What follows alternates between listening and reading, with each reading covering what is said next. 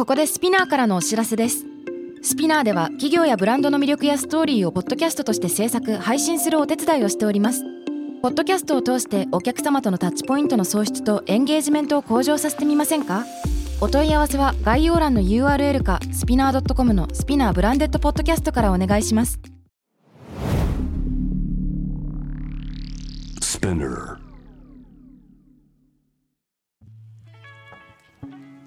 Hey everyone, welcome to the club. I'm your boss Mila and Reiko. このポッドキャストは私長谷川ミラと佐藤真国主玲子の2人でお送りするおしゃべりプログラム。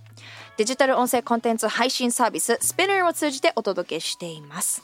え今同世代で共有したい情報や悩み私たちが感じる社会の違和感などヤングボスならではの切り口でお話しします。番組のハッシュタグは「ハッシュタグ東京ヤングボス」すべてカタカナで伸ばし棒をつけてお願いします。メッセージの宛先は概要欄にあるメッセージフォームのリンクからお待ちしておりますよ。はい。さあ、えー今回もですねメッセージたくさんいただいてるのでどんどん答えていきたいんですけどちょっと今日は今話題になっている、えーある悲しいニュースありましたね。うん。うん。えー韓国の、えーはい。イテウォンであった、えーハロウィンの圧死事故というか、はい。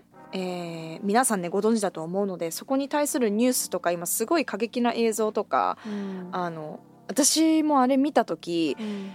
速報で知っちゃって情報を。うん。でまあよくなかったよね。ツイッターでマジで調べまくっちゃってこんなニュースになる前にだからツイッターに出てる映像ってちょっとリアルタイムのさ、うんうんうん。モザイクかかってないやつをグワーって見ちゃってえ。ーあんなに初めて心臓マッサージをしてるだからデストピアみたいな感じだ、でうわちょっとこれ私メンタルに良くないわって思ってでもやっぱそこからもう、まあ、今日もだけど数日間ずっと夢がもう韓国に行く夢とかそうなんだ。もうすごい影響を受けちゃってでなんかある先生とかその韓国でも、あの言われてるらしいんだけどやっぱりそのニュースとかそういうう映像とか状況を見すぎるとたとええっ、となんていうのかな携帯で見てても現場にいたのと同じぐらいのそのショックというかメンタルにく来てしまうっていうデータがあるから見ないでくだささいみたいな。っていうのは言われててなのでそういうメンタルにも影響があるみたいなニュースとか見てなるべく今私はちょっとこの情報をシャットダウン。なんだけどやっぱりもう自然と無意識のうちに。なっちゃうよね。そうなんか。そうなんだ。そんな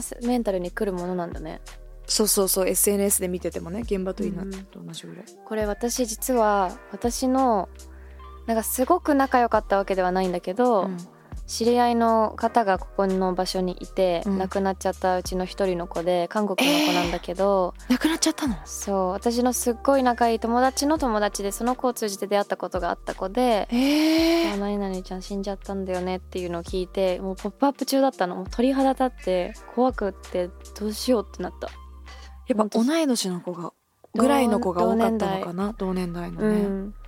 へえねえなんかなんて言ったらいいかわからなかったね。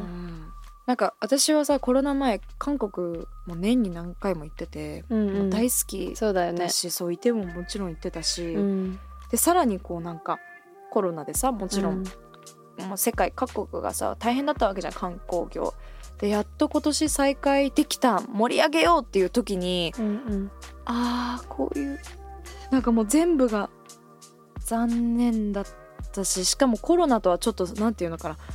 ソーシャルディスタンスとはまた真逆の事件じゃん。うんうんうんなんかなかなかやっぱでもいろんなこうニュース見てるとさこう予想できたっていうか何回も通報があったわけだしうんなんか必ずこう予防できたはずうんって思うし、うん。全然韓国のことだけど一言じゃないっていうか結構食らっちゃっててでそうそう。渋谷ハロウィンとかも私も全然行ったことがあって、コロナ前だけど、うんうん。であの時もなんか変な話警察も大げさだなって思ってたの。うんうん。はいそこ動かい動いてくださいみたいな。ピッピッピッピッみたいな、うん。大げさだなと思ってたんだけど、うん。あこういうことを防ぐためにいてくれたんだってちょっと反省と感謝と、なんかいろいろこうフラッシュバックしちゃっうんたん。だよね、今年のハロウィン渋谷もすごかったみたいだもんね。そうね。だからさあれもさ、まあ、事件が起きる前起きた日とかもさ、まあ、日本も盛り上がってたわけで,、うんうんうん。で私31日仕事があったから渋谷通ったんだけど、うん。やっぱ平日だったのにすごい人で。そうなんだ。あの事件があった後でも行く人いるんだっていうのが正直な意見で。そうだねなんか去年その渋谷ハロウィンについて取り上げてたニュース番組に私が出てた時になんか別のコメンテーターさんがなんか言ってたのはいや東京の人はもう遊んでないよね。え皆さん行ってます？もう今行ってないでしょ？みたいな、うん。その東京の人たちは多分ハロウィンやるって言ってもなんかこう自分たちで場所借りたりとか、うんうんうん。確かに。なんか自分たちのその場所でやるけどあそこの渋谷に集まってるのはもう田舎者ですよってめちゃくちゃい なんか言ってる人がいて。でもあながち別に田舎のものが悪いとかそういう話ではなくて、間違ってなくてその何年か前にてかここまですっごい規制がなる前に行った時はやっぱそのなんていうの関東全般の車だからみんな車自慢しにその春日部ナンバーとか習志野ナンバーの子たちが改造した車を持ってきて渋谷に置いてなんかめっちゃ爆音で流してたりとかだからあそれを聞いて結構リンクしたっていうかあ東京もう東京の人のイベントじゃなくてへでなんかもっと言うとあこれなんかすごい地方マウントみたいにな聞聞こえなきゃいいなと思ってるんだけど私中学地方マウントそのやっぱいるいるじゃん。だって東京自慢とかこうやって言ってくる人が、うんうん。そういう意味じゃなくて、まあ、事実としてそうやってねうん。まあね中学の時にインター行ってたから学校でハロウィンイベントがあったの。うん。で私なんかピエロがなんかになってで、うん学校でわーって盛り上がった後に渋谷に行ったわけよ、うんうん。ほんと6人とか7人で、うん。マジで誰もハロウィンの格好してないし、うん。もう全員から白い目で見られてたね。別に盛り上がってたわけじゃなくてただその仮装のまま渋谷行ってるだけなんだけど、うん。え何？あハロウィンみたいななんか存在知らないみたいな。なんかそこから高校になる頃には、なんかもすごかったもんね。そうやばかったじゃん。私たち高校ぐらいからだよね多分。盛り上がったよね、うんそうそう。なんかそで多分高校の時は規制とかなかったんだけど大学生に入る頃に警察がうん。入るようになったあれりとか、スクランブル交差点止まる？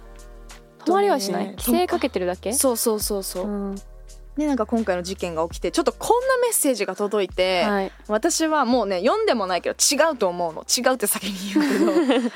ちょっと読むね。はいお願いします。えサルサソースさんからいただきました。ありがとうございます。年齢は23歳から27歳のところが同世代からねいただいてます、えこんにちは。いつも配信楽しみにしてます。ありがとうございます。え先日韓国のイテウォンで約150人が死亡した事故で SNS で苦しかったよね辛かったよねとかかわいそうになどのコメントをたくさん目にしました。しかし私はえそもそもなんでそんな危険なところへ足を運んだのか危険を感じたら早い段階で帰るなど対処できなかったのかと思ってしまい自己責任だと感じてしまいました。渋谷のハロウィンもそうですが私はいい年をした人たちが街中でコスプレや露出の高い格好をして騒ぐ楽しさが理解できないし渋谷区はその警備に税金を大量に使っていると思うともっと他によりいい使い方をしたらいいのではないかと思います。玲子さん皆さんどう思いますか？へえー、だから悲しくなったこのメッセージ読んで。ーなんかねうんどういう風に？えじゃあもうお前は一生家にいろ。って思って もうなんか違うじゃん。違うじゃん、そうじゃないじゃん。じゃあねもう一個一個言うよ。そもそも危険なところなんで足を運んだのかって。あそこのイテウォンのあの通りって地下鉄につながるところだったからもしかしたら同じようにあやばい混んできたから帰ろうと思って逃げる途中の人もいたかもしれない。うん。いろんなこうまさかあんなに混んでると思ってなかったとか、うん。あのなんていうのかなそのねこの言った人が悪い精神むちゃくちゃコメント欄にあるけどそれはね違う。そんなコメントめっちゃあったの。めっちゃツイッターとかでも言ったやつがバカとか自己責任とか。ももちろん人生そうだと思う。ん。うでもそれはさどんなことでもそうじゃない？交そ通事れがなんか故とかさ自分だったら同じこと言うのかなって思うよね。自分の大事な人とか自分の友達自分の家族が同じ目に遭ってたら同じこと言うのかなって思う、うん。これを見て。私なんかもちろん心の中では自分はこういう事故もあったから行くのをやめようって思うのはいいと思う。いいと思う、うん。でだし自分のことを守るにはそうするしかないと思う。確かに。うんなんだけどうーん。まあ、ましてや亡くなった人たちに対してねなんかそのプラスでこうん。う言う必要ない、そんな言葉を言う必要ないかなって思う。心ないコメントだね。余計というか。うん。なんか私はそこじゃないうんだしえ別に警備がまあ確かにじゃあ警備ちゃんとしてればよかったと思うし、うん。渋谷ハロウィンも税金大量に使ってるのもったいないけどじゃあ何？もうトゥーって生きてんの？とも思う。でもなんかこの方はさそのコスプレとかしたりとかそのハロウィン祝う楽しさが理解できないって言ってるじゃない？うん。だからなんかもうそういうのを楽しめない人からしたらそうね。そうなるんだろうけどでもそれってなんかそれは楽しみ方って人間それぞれなのに自分と楽しみ方が違うことでその人たちが問題を起こしたらなんかほら見ろみたいなのは、うん。じ逆のことやられたら絶対嫌だからやめやめた方がいいよ。私もちょっとこれに関してはなんかいい年をした人たちが街中でコスプレして何が悪いのかもわかんない。露出をして何が悪いのなんでい。い年した人私したがよ今年あしてたよねスカイラウンジで、したよ。それが何が悪いのかわかんないし、うん。なんかもちその極やっぱもちろんバランスだよ。あそこまで警察を動員するほどバカ騒ぎする意味は確かにないと思うけどなんだろうなんかすごい自分が興味がないコンテンツだからすごいこうネガティブに見えてるだけ、自分がすごい楽しんでるお祭りとかイベントとかじゃあイベントじゃなくてもなんか自分が好きなことに対してうんうん「はそれなんで好きなの意味わかんない？ダサいよ」とか言われたらさ嫌くない？うん。でかつ、まあ、誰かがね主催してるイベントじゃないからこのハロウィンっていうのはもちろん難しいしなんか本来の目的とは違うのに本来はハロウィンが子供のためいやいやいやうんうん。そんなのさ日本なんて本来は違う目的でやってることいっぱいあるのそうだって私そのそのコメント来た。うん。え何？そのコメント来て同じこと返した。なんて？ストーリーで。あ本当？うん。なんかなんかその目的なんていうの？えじゃあ和食食べてれば？と思って。本来は日本人洋食食べてないよね。例えばなんかそうじゃないじゃん。そういう話じゃないじゃん。でもなんか。そこじゃないじゃんみたいな。そのちょっと、多分真面目な方なんだろうね。うん。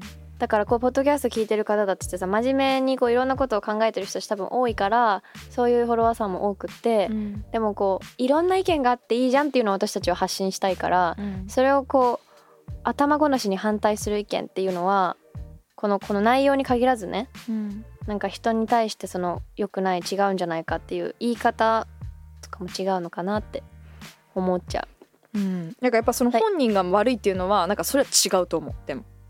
そのここに行った人が悪いみたいな、うん。うん。考えは違うと思う。うん。う、なんかきちんと問題はきち通報があったのに確かにそう自分の身は自分で守るしかないから行かない方がいいと思うし、でもこの亡くなった方に対しては自己責任じゃないっていうのは、ちま、絶対違う。うん。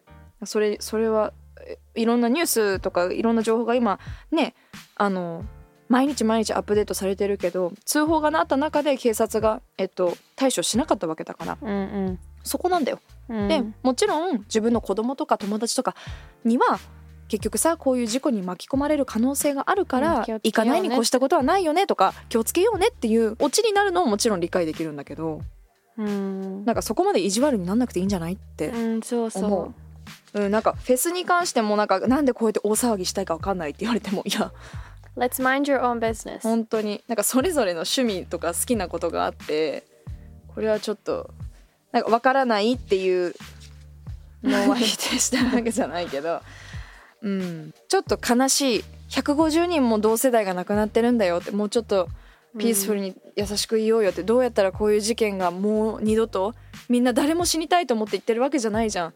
すごい楽しい日になると思って言ったのにこんなこと起きてしまってさ。うんこんな悲しいことないよ。でそれをに追い打ちをかけるようにこういうことはなんかうんナンセンスだと思う、うん。なんか出直しなーって思った。追い打ち。That's a right word うそうねん、うん、でねハロウィンもう一個来てますもう一個来てるね、うん仮装についてそうね。たまごさんからです。ありがとうございます。あ、嬉しい。はじめまして。最近、えー知りましたが、1週間程度で全エピソード聞き終えてしまいました。すごい嬉しい。すごくない？一週間でってすごいね。ありがとうございす。ますえー今回メッセージをお送りしたのは最近下着ユニバと話題になっている件です。ある女性たちが露出度の高いハロウィン仮装を身につけ USJ を楽しむ様子をインスタに載せたところまるで下着のようだ。子供連れなどの家族がいる場所にそぐわないなどの意見が寄せられて炎上したそうです。ツイッター見てると同様の意見に加え露出度の高い格好でテーマパークへ行きそれを SNS に投稿するという行動に対して高すぎる承認欲求を指摘する意見もありました。私の意見としては隠すべきところは隠してるし問題ない。むしろ臆することなく個性をアピールしている彼女たちはかっこいいと思っています。また下着だ下着だと騒ぐ世間は、えーちょっと過剰だと感じてしまいますし承認欲求の高さを指摘する意見に対してもなんだか嫉妬が含まれているような気がしてとても違和感を感じています。目立つ人や型にはまらない人を排除しようとするとても日本的な話題だなと感じたのですが幅広い視点を持つお二人はどのように考えるか意見聞きたいです。お願いします。だって、いや面白い。今ちょっと調べたんですけど、うん。あ知らなかった。これ。この写真、こうん。これのことだと思う。そうそうそう。あそうね。ちょっと過激ね、うん。そうね。まあ。確かパッと見ねこの日本社会で生きてると、そう過激ね。ね下着ユニバって探すと出る多分この写真だと思うんですけど、うんこの一つの団体の女の子たちが一緒に行ったんだろうね、うんうん。そうだよね。まあ普通に可愛いけどなんだろう。まあ教育的にその子供たちがいるのにっていうところは確かにわからなくはないね、うんもうちょっと配慮してもいいのかなって。全然もうちょっと肌隠してもしかも寒くないのかな10月にこれって。そうね。寒いよね絶対。えでもさこれは難しいねなんか。海外の方が過激ですけどね。そうね。でもテーマパークってどうなんだろう。それってアメリカとかで問題になったことないのかな？いやないでしょ。だってもうみんな変なし下着みたいな格好で行ってるじゃん。もう仕事に。ハロウィンあ仕事に、うん。普段から？普段から。なんかすごすごい思った。もうだってフランこの間パリ行った時も、え下着？みたいな人とか全然ブラしないいたけどしね。ブラもしないし、ね、そうだよね。確かに日本のその文化的に日本らしさからするとこれは新しいってこう注目されるのはわかる。うん。えこれで多分あれだよね。ユニバーがそういう格好では来ないでくださいって言ったんじゃなかったっけ？その後確か公式であそうなんだ。そうだからなんかこれで、まあ、オチとして思うのは確かに個人的な意見としては、うん。え別にちょっと確かに下着だ下着だってちょっと子供に悪い影響がっていうのはなんかそのえ？って思うけどユニバがダメって言ったらうんまあそれはダメなのかなとうん思った。うんうんそうだね、ん。そのテーマパークのもうルールにしてもらうしかないね。うん。ただこの露出に対してのその別になんていうのか承認欲求が高いから露出の服を着てるわけではないじゃん。うん。そうなんていうのかな。なんかうん。わかる？伝わる？別に承認着たいから着てるわけでしょ？自信がある自信があったりとかうんうんうん。自信をつけたいからその衣装を着てる場合もあるのに別にそれをなんか一概に承認欲求があるからうん、みたいななんかうん、そうだね。っていうのはなんか違うなって私もお腹出したりしてると露出狂とか言われたりするよ。うんそうだよね。してたよ前。うん。そういう感じだよね。そうそう。だから、うん。うんそれはちょっとちそれは全然違うし。でも今 I just found one of the 多分バズってるねこの子たちみんな、うんフォロワー増えてる。増えてるしなんか煽るように服着ちゃんと服着たとか言ってもう一回ユニバ行ってんの。いいねだから。全然いいの。であとごめんだけど承認欲求高くていいのようん、って思う。えいいことだよね。そう承認欲求が悪いみたいに今書き方だけど承認欲求もっと出していいと思う日本の人。別にいいんだよ。なんか自分を見せるっていう意味で、うん。もっと自分自分出してて好き的じゃないですかってうん。私は思います、あとなんかハロウィンにかなるとすごい過激に露出する人がいる。あれ何なの？っていうのもうん。意見としてあって、うんそれはわかるんだけど私19の時にニューヨークでハロウィンに行ったの、うん。でアメリカってマジで乳首 T シャツに乳首つけてても誰も見てこないから、うんうん。あこの国だったら私ちょっと今までやったことないなんかもうおっぱいめっちゃ出す衣装着てみようと思って、うんうん着たわけよ。なんかちょっとエッチなうん。あのブリトニー・スピアーズみたいな感じにしたくて、でシャツからおっぱい出してるみたいな。かわいい。え超か本当我ながら本当に可愛かったと思う、へー。もう自信満々。写真あるかも。うねないかも。もうけ超気になる。なんかあの時の自分のコンフィデンスの高さっていうのはなんか I'm like really proud of myself って感じ。なんかあの時はすごい好きだった。あこれで誰もなんかみんなで可愛いねって言ってくれたりとか、うん。なんかあれを確かに日本でできるかって言ったらできない。うん。けどあの自分もすごい好きだった。だったらなんか日本でできないけどって今言っちゃったけど、うんうん。それはすごい悲しいことだなとも思うんだよね同時に、ね。日本でできないっていうのが、うん。イコール私はもっと露出することで自信がつくかもしれないのに、うんうん。それをこの国ではできないっていうのは、うん。なんか別に普段から露出したいとは思ってないんだけど、うん。なんかハロウィンだからできたことだし、うんなんかそれがなんか特に日本みたいなこの窮屈な世の中で生きてるんだから逆になんかハロウィンぐらい許してよとも思うよね。なんかエッチなサンタとかもさ可愛いじゃんもうどんどん出してこうと思う。エッチじゃんみんな六本木に増えるじゃんあのサンタが、あれもさ別になんかね。うーんっって思うんだけどね。でもなんか私そのツイッターで今日そのハロウィン系のニュース見てて見つけたんだけど、うん。おじさんたちがちょっとその露出をしてる女の子ハロウィンのコスチューム着てウサギかな？なんかなんかの動物のコスチューム着てちょっとおっぱいも出してるような女の子がいたんだけどその女の子はなんで一人でそこにいたのかそのおじさんたちに取られるためにいたのかわかんないけどもうとにかく気持ち悪いおじさんたちが30人ぐらい彼女を囲ってずっと写真撮ってるわけ。撮影会じゃない？だから、ああそういうこと、うん。でもその女の子は警察にもう連れてかれてた。えなんで？露出狂みたいな、え？うん、っていう動画を見てニュースで。だからなんかだとしたらでもその境目って何？どこからが露出？でどこからがその法的にダメなのかでも乳首とかさそのお隠すとこは隠してたわけ？その子は。えその乳首のその乳首の部分は隠れてるけど、うん。それ以外のおっぱいは隠れてないみたいな状なる態ほどね。お股は？隠れてるでしょ、多分隠れてたよ、うん、ならいいの？V は隠れてたのね。そうでもあのえいいはず。いい,、連まあ、れていいっていうか。からなんかまあね。わかんないなルールって思った。でもなんか私の友達は夜中にどうせならランニングして帰ろうと思って走ってて上半身裸あ男の子ね。うん。暑いから上半身夏だったから裸になって走ってたら 警察に止められた「えー。お兄さん何してんの?」みたいな。そうあなんだ暑くてちょっとね夜だよ。ちょっと夜にやっぱ冷静に考えると夜に荷物持った男の子が まあ上半身裸で走ってるとやばいやつってなるんだなったんだろうね。えーアメリカのセントラルパークなんてみんな上半身裸ですけど本当だねよね。あそれもあった。だから日焼け みんな気持ちよくなってて 何芝生でみんな T シャツ脱ぎ始めててどこ？や日本で？うんうんセントラルパークとかで。あっちね。うんうん。であ私もなんか T シャツじゃなくてなんか脱げるタンクトップで来ればよかったと思ったらもう結構女の子たちなんか別にエッチなブラじゃないのよ。その普通のなんか、なんていうのブラでうん。いたからあいいんだと思って私も脱いででもちろん誰も見ないし誰も興味ないしみたいな。うん。なんかねなんだろうね。うんまあこのグローバル化が進む中でさそのいろんな SNS とかの情報も見れるわけだしいろんなこう価値観とか文化がそれぞれの国を行き来してるのは間違いないわけじゃん。うん。でそれが起きた時にいやいやもともとの文化はこうとかっていうんじゃなくて、じゃあそれが入ってきた時にどう日本なりにうん。アップデートしてえ事件を起こさないでってなんかなんでプラスに考えれないかなっていうのは変に守ろうとするよね。そうそうそう。じゃあななしにしろやめよう。禁止みたいな。違うじゃん。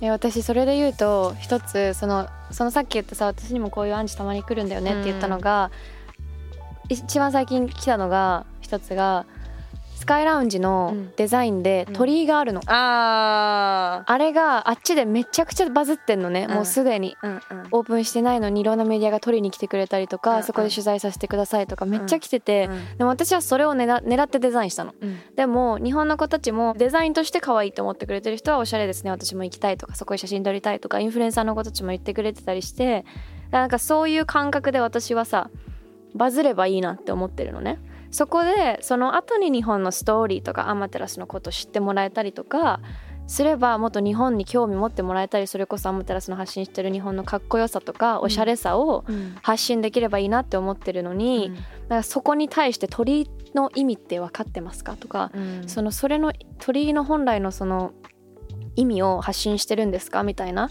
コメントが一つ来て、うん。で私はそれはだったらお前が一回日本発信しろよって思ったの。まあレペゼンしてるつもりだからねレイコは。そうなんかその発信の仕方っていろいろあっていいじゃん。届くために何をするかその今ミラが言ったようにさ外の文化がどどれだけこう交わってそれをどうアップデート常にしていくか？でも別にそのトラディショナルジャパニーズでいつも一生さ日本のイメージをいる必要もないし。てか両方存在すればいいんだけど。そうなんかそうそうそう。そのレイコがマレーシアでそういう鳥。なんかこれって多分一般的には culture appropriation っていうのよ。うんうんうん。その例えばキム・カーダシアンがそのき自分の今スケムズっていうブランドやってる時に、うんスケムズになる前着物って名前にしてキムは何も考えてないけど、いやいや日本の着物って名前取らないでみたいなやつとか、うんまあそのあのファッションとして例えばドレッドもあれは本当は cultural そうだ appropriation ね。とかやっちゃいけないとか、うん。まあブラックの方がやるのはいいけどそのカルチャーじゃない人はやっちゃダメとか、うん。インディアンの衣装とかやっちゃいけないだと思うのね。で私も鳥を見てああレイコチャレンジしたなと思ったの。うん。なんだけどまあえ？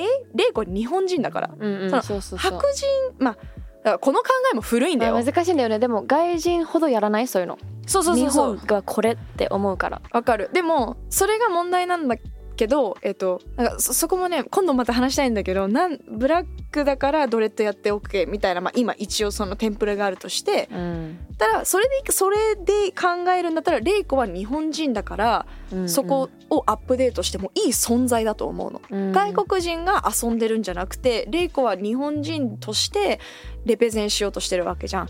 でなんかアップデー面白いその考え方トって思う。うんだからてか面白いその考え方だけどあれなんだよ cultural appropriation のそのなんか基準がそれなんだよね。Oh, you're black? Okay, we can like you can do dreads.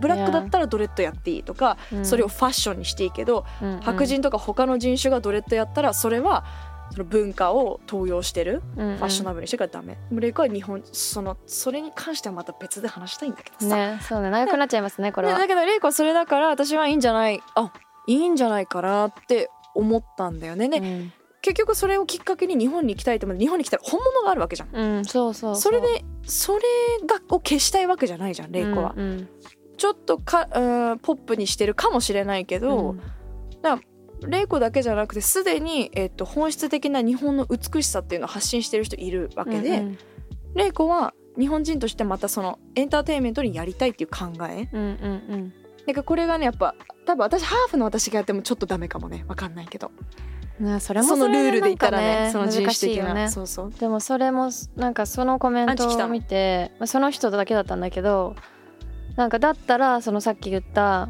ハロウィンとかもささっきじゃあ日本食お前ずっと食ってるよと同じだと思うんだよね。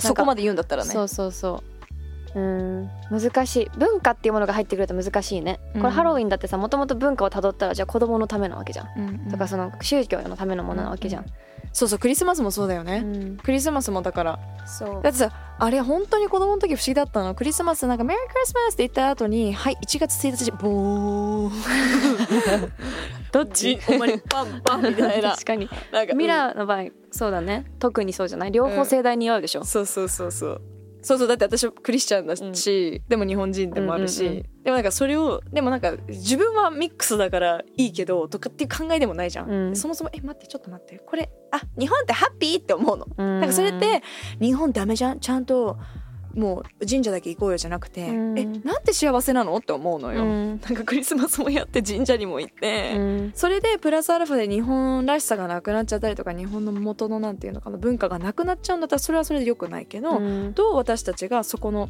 なんだろうな本質的な部分、うん。レイコもさわかんないけど同時にその日本はこういうとこだよみたいな本質的な発信もさ、うん。なんか同時にしたらもうちょっとあれかもね。なんかうん。そういう人たちにも対してもグーのでも出ないっていうかさ、あうん。ーレイコちゃん海外に向けてはエンターテインメントにやってるけど、うんうん。なんか実はこうきちんとやってるんだねみたいな。でそれってさ、友達とか近い距離だったらわかるけどさ、うん。やっぱその SNS だけしか見てない人からしたらさ、なんかあ表面的にエンターテインメントしてんなみたいな感じになるから、うん。それって悔しいじゃん。うんでもなんか同時にちょっといやわかんないでもなんかもうどうでもいいそういう人たちって思ったはいさよなら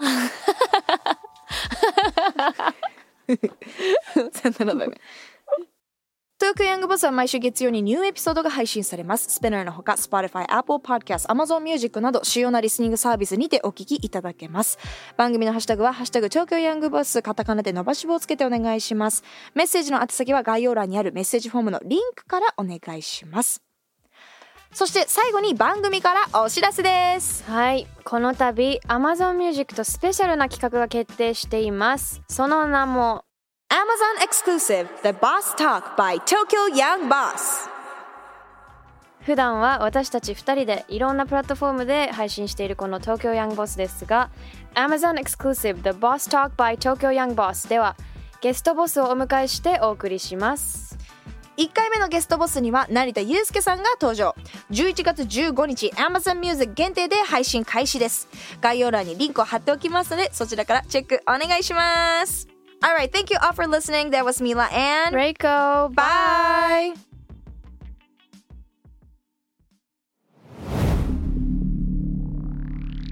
Spinner. 世界で今起きていることをおよそ4分でチェックしましょう。ケリーアンです。